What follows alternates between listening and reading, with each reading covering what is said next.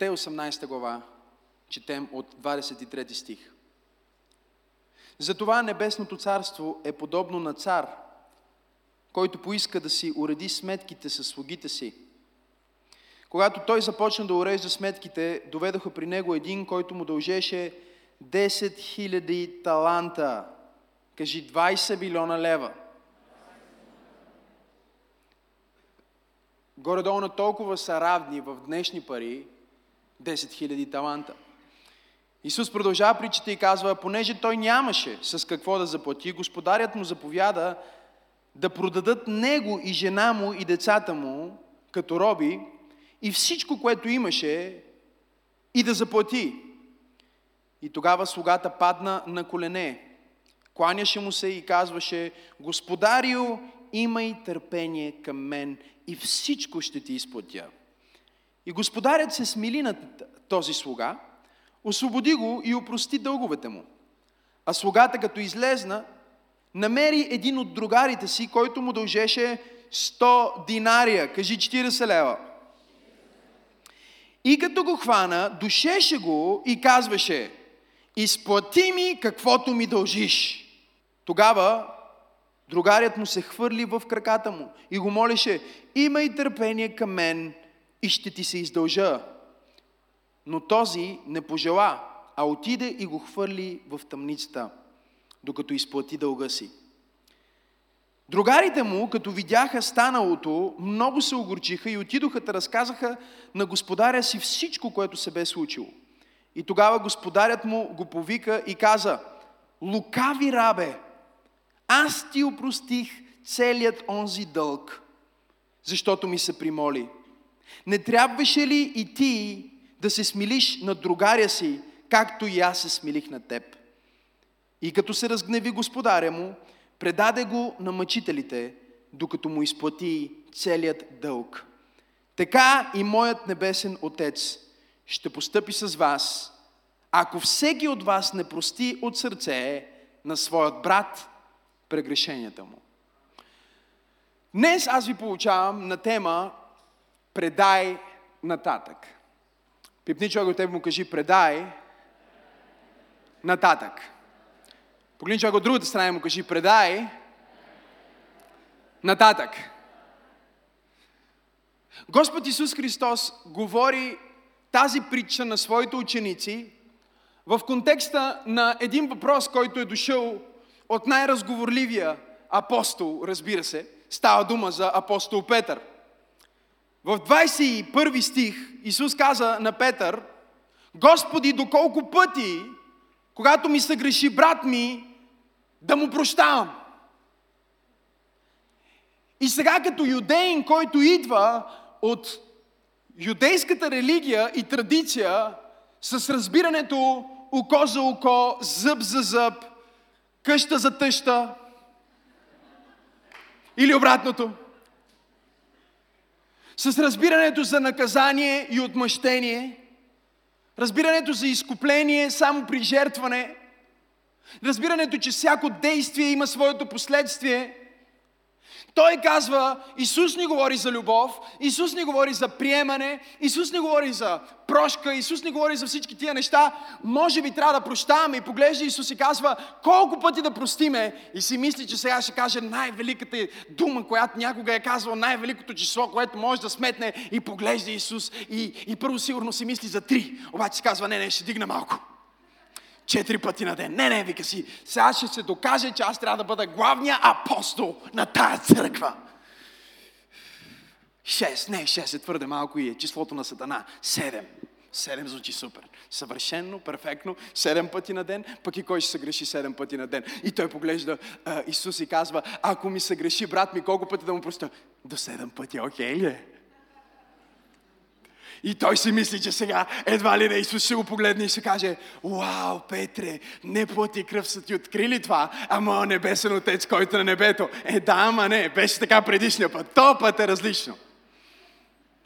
А, това не е в моята проповед, но не е ли изумително, когато ние очакваме свръхестествените резултати, които сме преживявали преди, без да вложим свръхестествената връзка с Бог, която сме имали преди?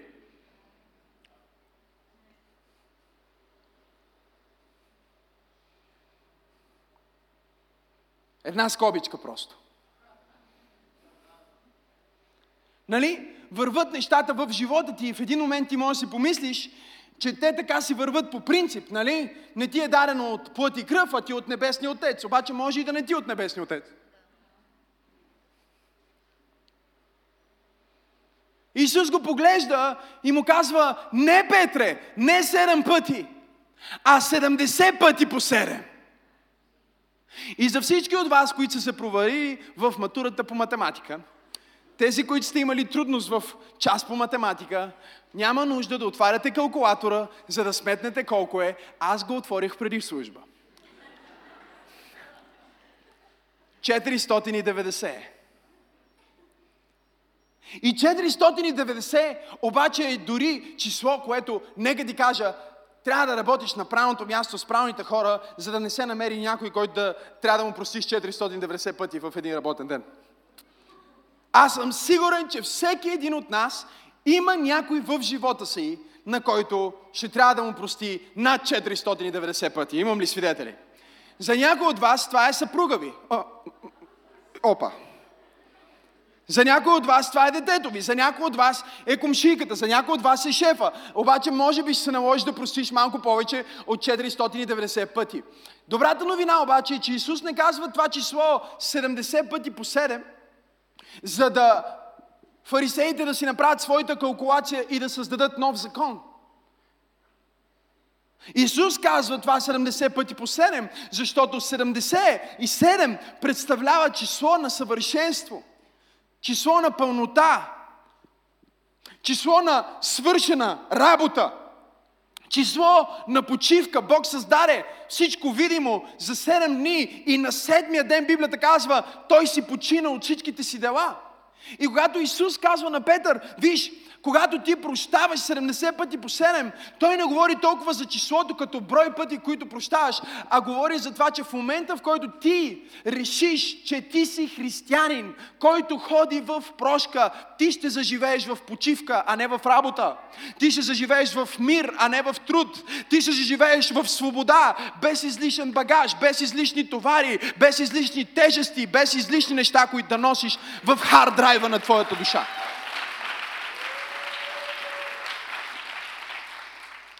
Исус разказва тази история, в която имаме единия слуга,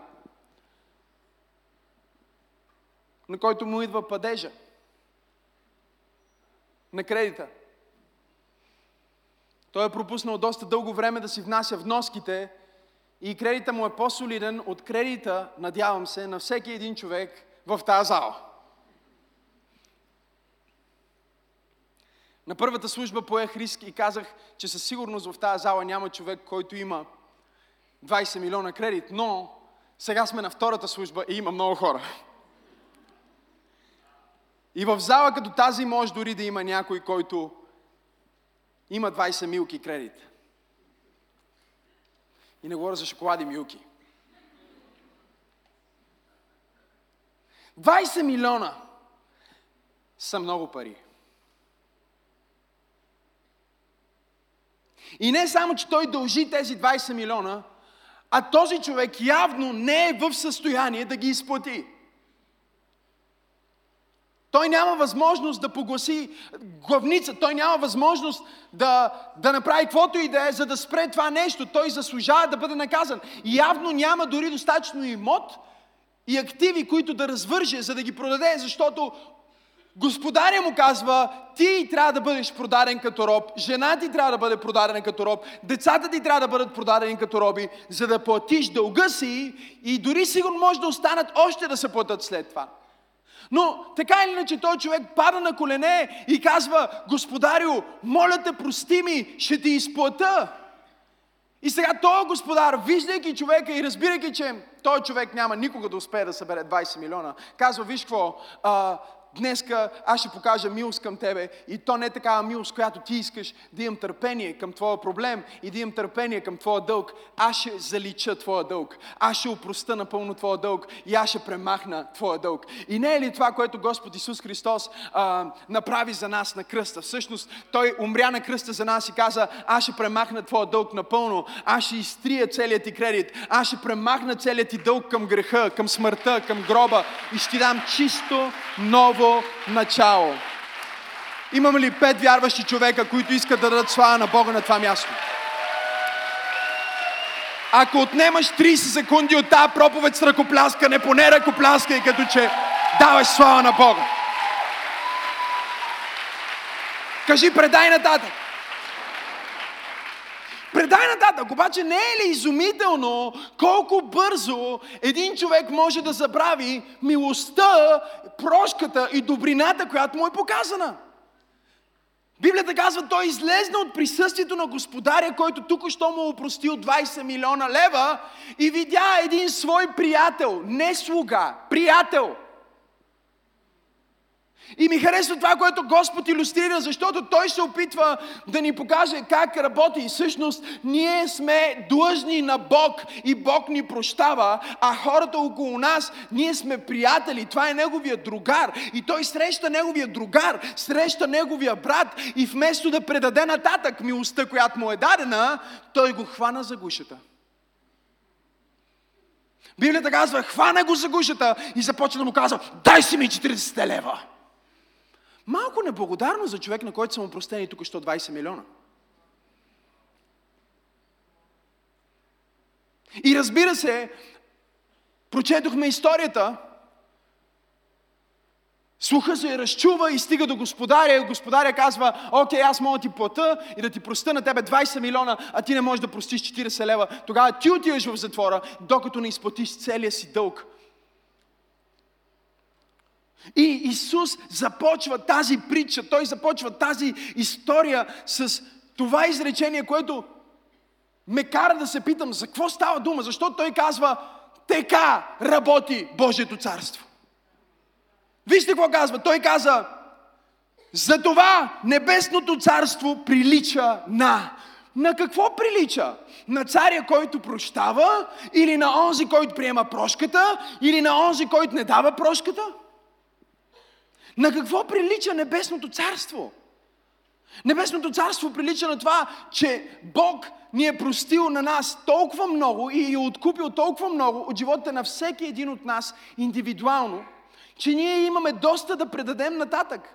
Но Христос предвидя, че дори най-добрите християни ще имат затруднение да предадат милостта и благодата, която са приели от небето на хората около тях. И така ти можеш да кажеш на Бог, о Боже, прости ми, че се разгневих и Бог ти прощава, докато ти същевременно наказваш мъжа ти за това, че вече две седмици не е сменил кружката. И ти му казваш, сега ще наказвам, докато си изплатиш всеки динар. А тук що Бог ти е простил, че ти си клюкарствала с фризьорката ти. И най-опасното е, когато ние станем християни и сме били вярващи за достатъчно дълго време, за да забравим, че и ние сме били спасени от нещо. Кажи, предай нататък.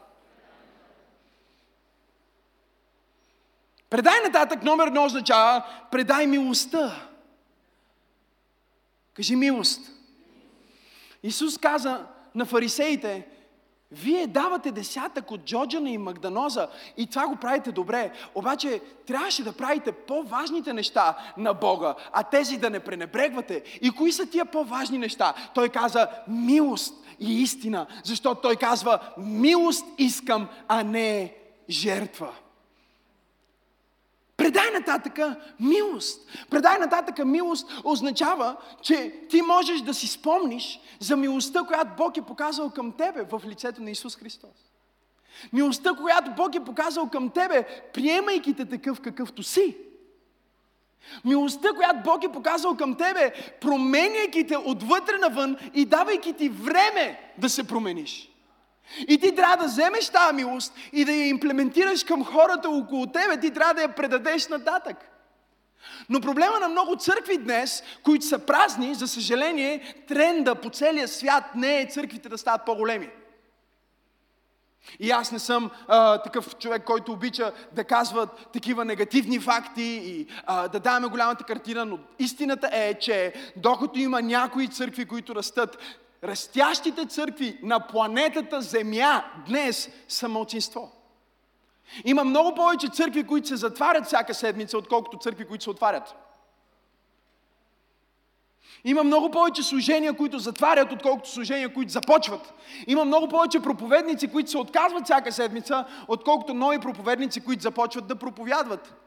И дори и църквите, които не са затворили врати, а съществуват, за съжаление, нямат опашки от хора, както днес на тази служба и предишната има опашки от хора, за да влезнат в църквата. Това не се случва във всяка друга църква. И докато аз съм изключително щастлив и благодарен на Бог за това, че ние сме общност, която расте всяка седмица, всеки месец, хора се спасяват всяка неделя, аз си казвам, защо Имаме 7 милиона човека в България. Някой казва не са 7, а са 5. Окей, съгласен съм с тебе. 2 милиона от тях, да речем, са в София. Милион и половина, повече от това. Те са тук в този град.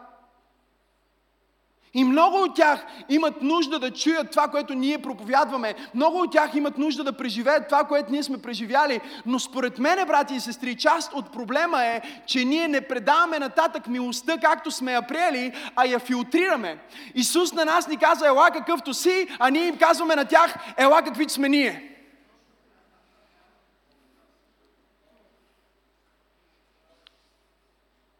И ако някое момиче влезне за първи път в църква като тази и влезне с по-предизвикателни дрехи, всички сестри, които са от 46 години вярващи, ще си извадят 67 показалеца. Те са мутанти.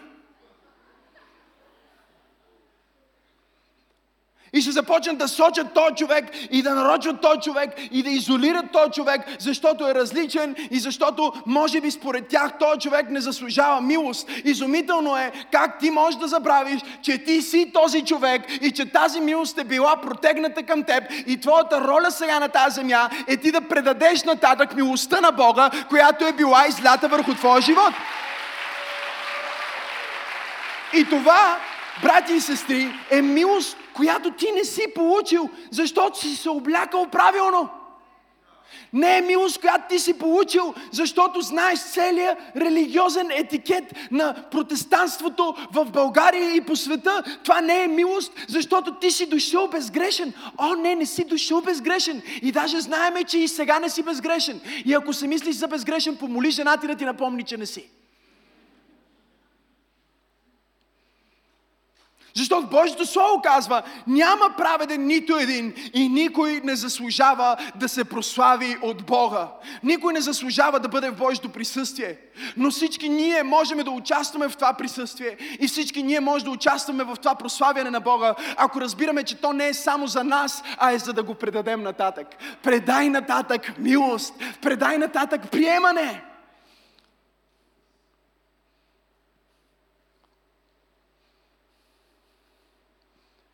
Повечето църкви не могат да са готови за съживление. Защото не знаят как изглежда съживление. Аз ще ви кажа как изглежда съживление. И съживление изглежда така, както изглежда тази служба и тази църква. Влиза от богаташа до бедняка, от жената, която е вярваща от 30 години, до жената, която вчера е проституирала. Сигурно има и такива тук. Когато Исус дойде в града, това е съживление, обаче въпросът е, че когато Исус дойде в града, Той не филтрира кой ще докосне. Той докосва от парламента до бонището, от имението до квартала, от най-богатия до най-бедния. Той казва, ако е някой гладен, нека да дойде при мене. Ако е някой жарен, нека да дойде. И Той казва, той казва тия модерни думи, дето всички църкви си ги слагат, си ги лепат, ела какъвто си. Но аз мисля, аз си мисля, вземате ми от 35 минути, аз си мисля, че повечето църкви днес казват ела какъвто си, но всъщност имат предвид ела какви сме ние. Но нечестното в това е, че когато Бог на теб ти каза ела какъвто си, Той не ти каза ела каквито сме ние. Ти дойде с всичките ти демони, с всичките ти проблеми, с всичката ти истерия и с цялата ти драма. Дойде, о Боже мой, някой от вас. Изумително. Ние имаме дори и такива хора в църквата, затова проповядваме това. Исус имаше проблем с религиозните, той нямаше проблем с проститутките.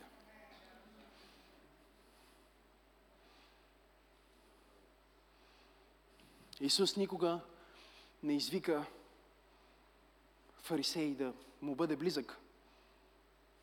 Но Библията ни казва, че той извика Захей.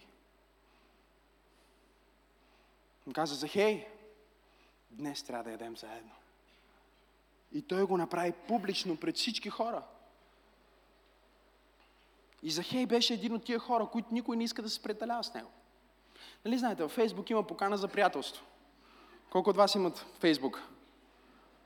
Виж как лъжат в църква, Боже Господи. Дори и тази баба отзад, която не си дигна ръката, и тя има Фейсбук. Окей, okay, втори шанс за покаяние. Колко от вас имат Фейсбук? Окей, okay, по-добре. Истината ще ви направи свободни. И аз имам, ама съм страница, не съм профил, което идва със своите плюсови и минуси, но докато бях профил и някой ти праща покана за приятелство и първото нещо, което правиш е, че чекваш кой е.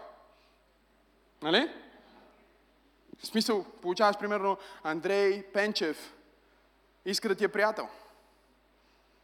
И ти кликваш на Андрей Пенчев да видиш нали, картинката. И изведнъж излиза картинката. И кажеш, о, не. Нали, Андрей Пенчев, скоро няма да бъдем приятели. После получаваш покана Анастасия Иванова. Кликваш, някаква готина мацка, кажеш, тази ще я приема. Сега, отчасти правиш това, защото ти подсъзнателно знаеш, че в момента, в който станеш приятел с някой, в фида на твоите приятели излиза Максима Сенов стана приятел с Анастасия. И хората си казват, ей, Максима Сенов е приятел с Анастасия. Обаче никой не иска да излезе Максима Сенов е приятел на Андрей Пенчев. И ако си в тази църква и се казваш Андрей Пенчев, това няма нищо общо с теб. Това е просто името, което избрах.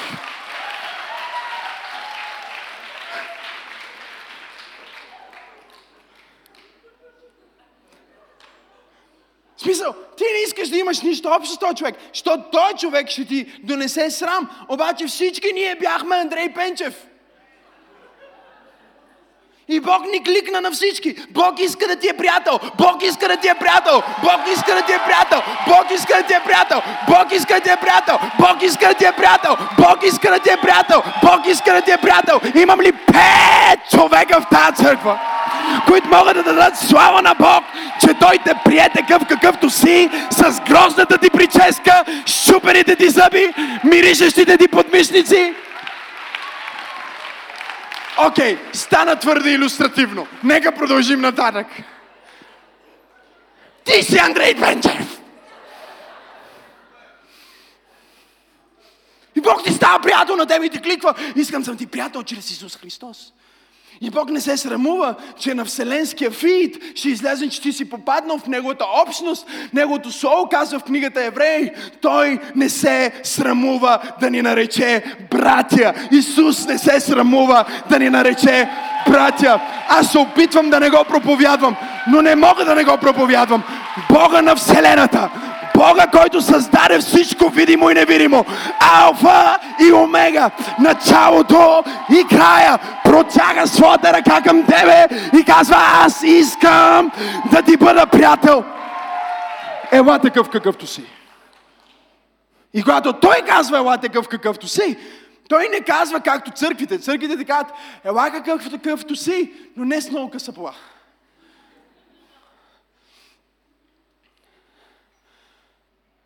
Знаеш какво? Ще дойде ден в твоето християнство, което ще дойдеш в тази църква и си кажеш, е всичко, което този проповедник каза, аз го знаех. Знаеш ли какво значи това? Че е време да предадеш нататък. Не значи, че е време да търсиш по-велико просвещение и откровение, защото няма много по-велико. Словото е Словото. Но означава, че е дошло времето и сезона в твоя живот, в който ти е било простено и е време да простиш. Номер две, предай нататък с прошка. Ние наказваме хората, нали? Някой не те е поздравил, другата неделя идваш на църква, той тръгва да те поздравява, ти казваш, да, бе, да, този път няма. Миналия път аз пробвах, сега аз да не съм ти тук, какво съм аз? Кажи, предай нататък. Неспособността да простиш е потвърждението, че си твърдо обвързан с себе си, твоето его, твоя живот. Ама на нездравословно ниво, в което почваш вече да си вредиш на себе си. Да мразиш някой е като да пиеш отрова, да го гледаш и да кажеш, «Е, ще умреш. Обаче ти пиеш отровата. Да носиш непростителност е като да пиеш отровата и да желаеш другия човек да усети болката. Няма да усети болката, това вреди на теб, не на него.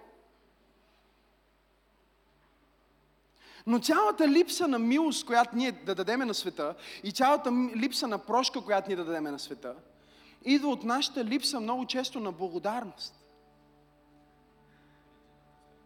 Какво стана с този човек между 24 стих и, и 28 стих? Какво стана, че изведнъж той забрави? Колко голяма благодат е била показана към него? Нека никога да не забравим. Нека никога да не забравим като индивиди, нека никога да не забравим като общност, нека никога да не забравим като християни, нека никога да не забравим като пробуждане, колко голяма милост е била показана към нас, колко голяма прошка е била излята върху нас, колко голямо изтриване на дългове, незачитане на грешки, премахване на обстоятелства. Бог е направил за всеки един от нас. Ако ние трябваше да стигнем до Бог с, по, по нашия начин, и, или по-скоро по Неговия начин, с всичките Негови цетки, никой от нас нямаше да е тук днес. Но ние стигнахме до Бог, защото Той ни погледна с милост, предаде ни милост, кажи милост, даде ни прошка, кажи прошка. И всичко това става, всичко това ти можеш да го направиш, когато ходиш в благодарност, когато осъзнаваш, че никой не ти е длъжен. А, това беше силно. Пипни човекът му кажи, никой не ти е длъжен. Чуй, първата стъпка към това да станеш благодарен е да осъзнаеш, че никой не ти е длъжен. Никой не ти е длъжен да ти се усмихва, никой не ти е длъжен да те прегръща, никой не ти е длъжен да те обича, никой не ти е длъжен да те приема, никой не е длъжен дори да седи до теб, никой не е длъжен да ти се усмихва, никой не е длъжен да бъдеш тази църква, никой не е длъжен да те зачене, никой не е длъжен да те изроди, никой не е нужен да ти плати. Не, не, ти не заслужаваш. И когато ти осъзнаеш, че никой не ти е длъжен, ти ще осъзнаеш, че всичко, което идва към живота ти, е Божията милост към тебе. И ще приемеш тази милост и ще кажеш, о Боже, благодаря ти за всичко, което имам.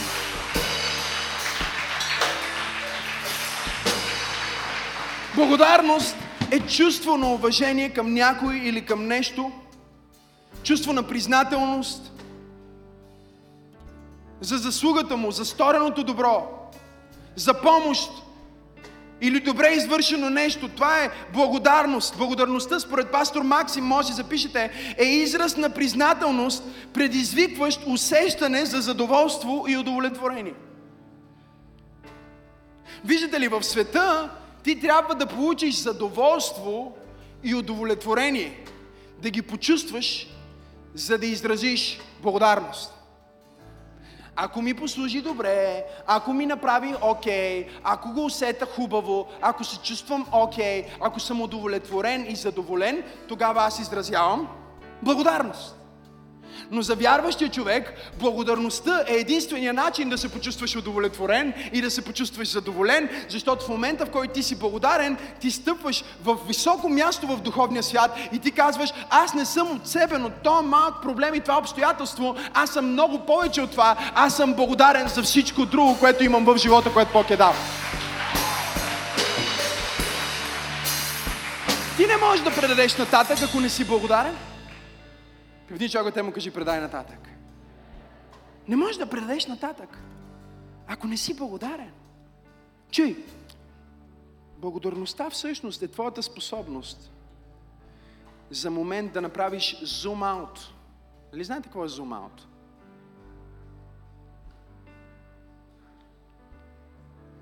Понякога толкова много си приближил върху нещо в живота ти, че не мога да видиш нищо друго. Защото е толкова, толкова набито в очите ти.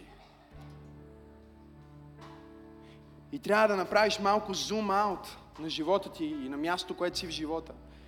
И да погледнеш не само къде се намираш в момента, а къде беше вчера също. Ха? Къде си бил преди 20 години. Да направиш зум аут. И да видиш, че не всичко е черно. Не всичко е негативно. Има толкова хубави неща, които Бог и хора са направили за тебе. Това ще изпълни сърцето ти с благодарност. И тази благодарност ще ти даде удовлетворение. Не пляскайте, защото трябва да свърши. Ще ти даде удовлетворение. Ще ти даде щастие. Ще ти даде пълнота.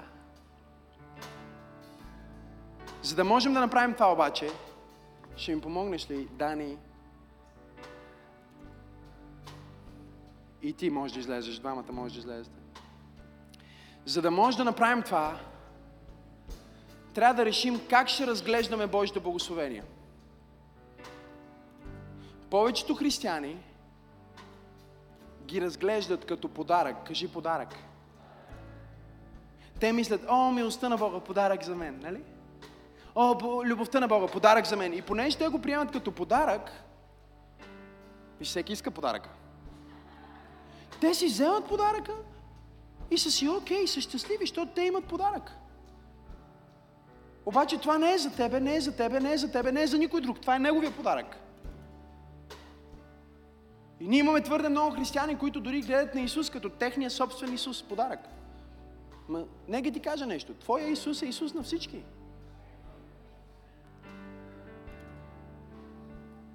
Благословението не е подарък, благословението е щафета. Прошката не е подарък, прошката е щафета.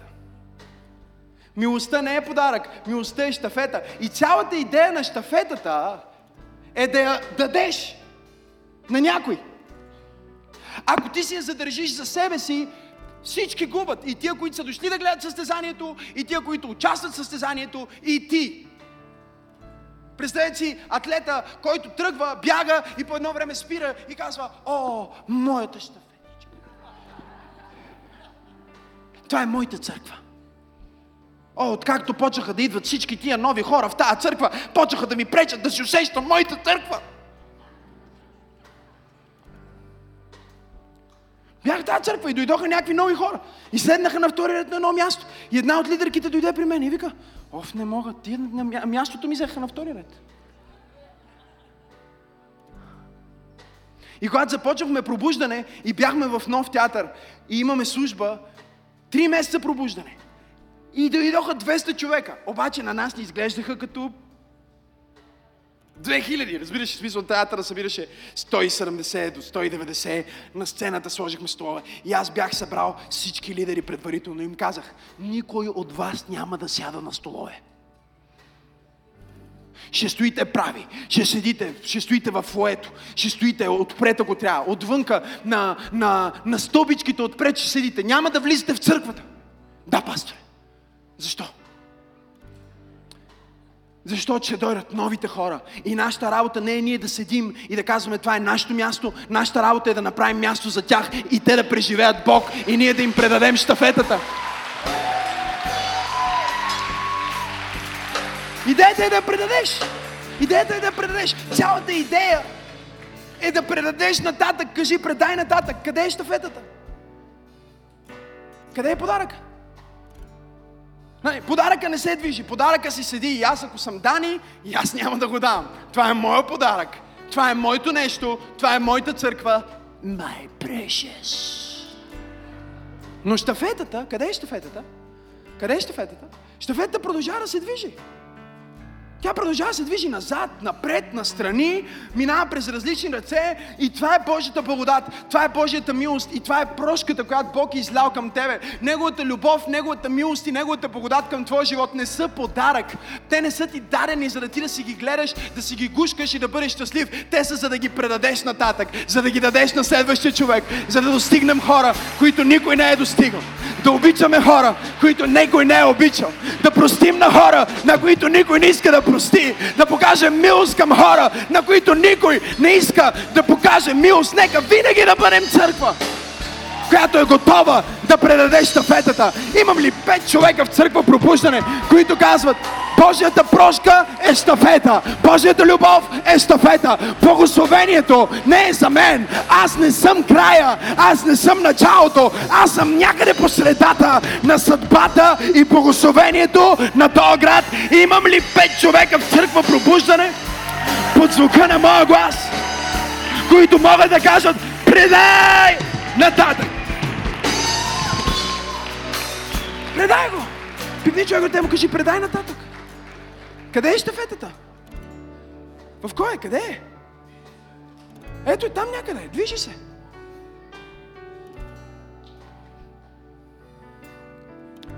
Знаеш ли кое е нещото, което вреди най-много на живота ти? Благословенията, които разглеждаш като собственост.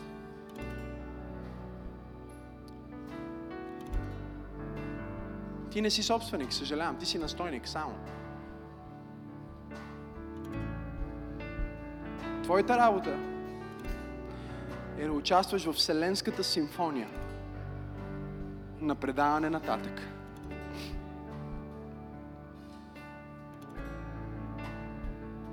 Кажи, предай нататък. Ние влизаме в септември месец като църква. И септември ще бъде откачено. Защото ще се подготвим да започнем трета служба и се подготвим преди края на тази година да минем над хиляда човека всяка неделя. И ние ще го направим това. Имам ли пет човека, които казват пасторе, това ще го постигнем заедно?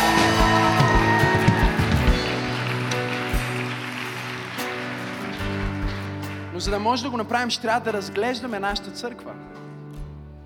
Всичко, което Бог ни дава, ще трябва да го гледаме като щафета, а не като подарък. Подаръка е даденост. Штафетата е отговорност. И понякога очите ни са толкова много върху това, че Бог ни дава нещо, че ние пропускаме, че всъщност ние имаме отговорност в това, което Бог ни подава, защото Той не очаква от нас ние да го вземем и да седнем на този ресурс. Най-лошото нещо, което може да направим като християни, е да седим на ресурс. И пак има хора, има църкви пълни с хора, които всичко, за което отидат на църква, е някой да им каже, че тях ги обича. И да се нахранат. Говориме за духовно наднормени, с висок духовен холестерол хора – омазнени християни и то не от помазанието.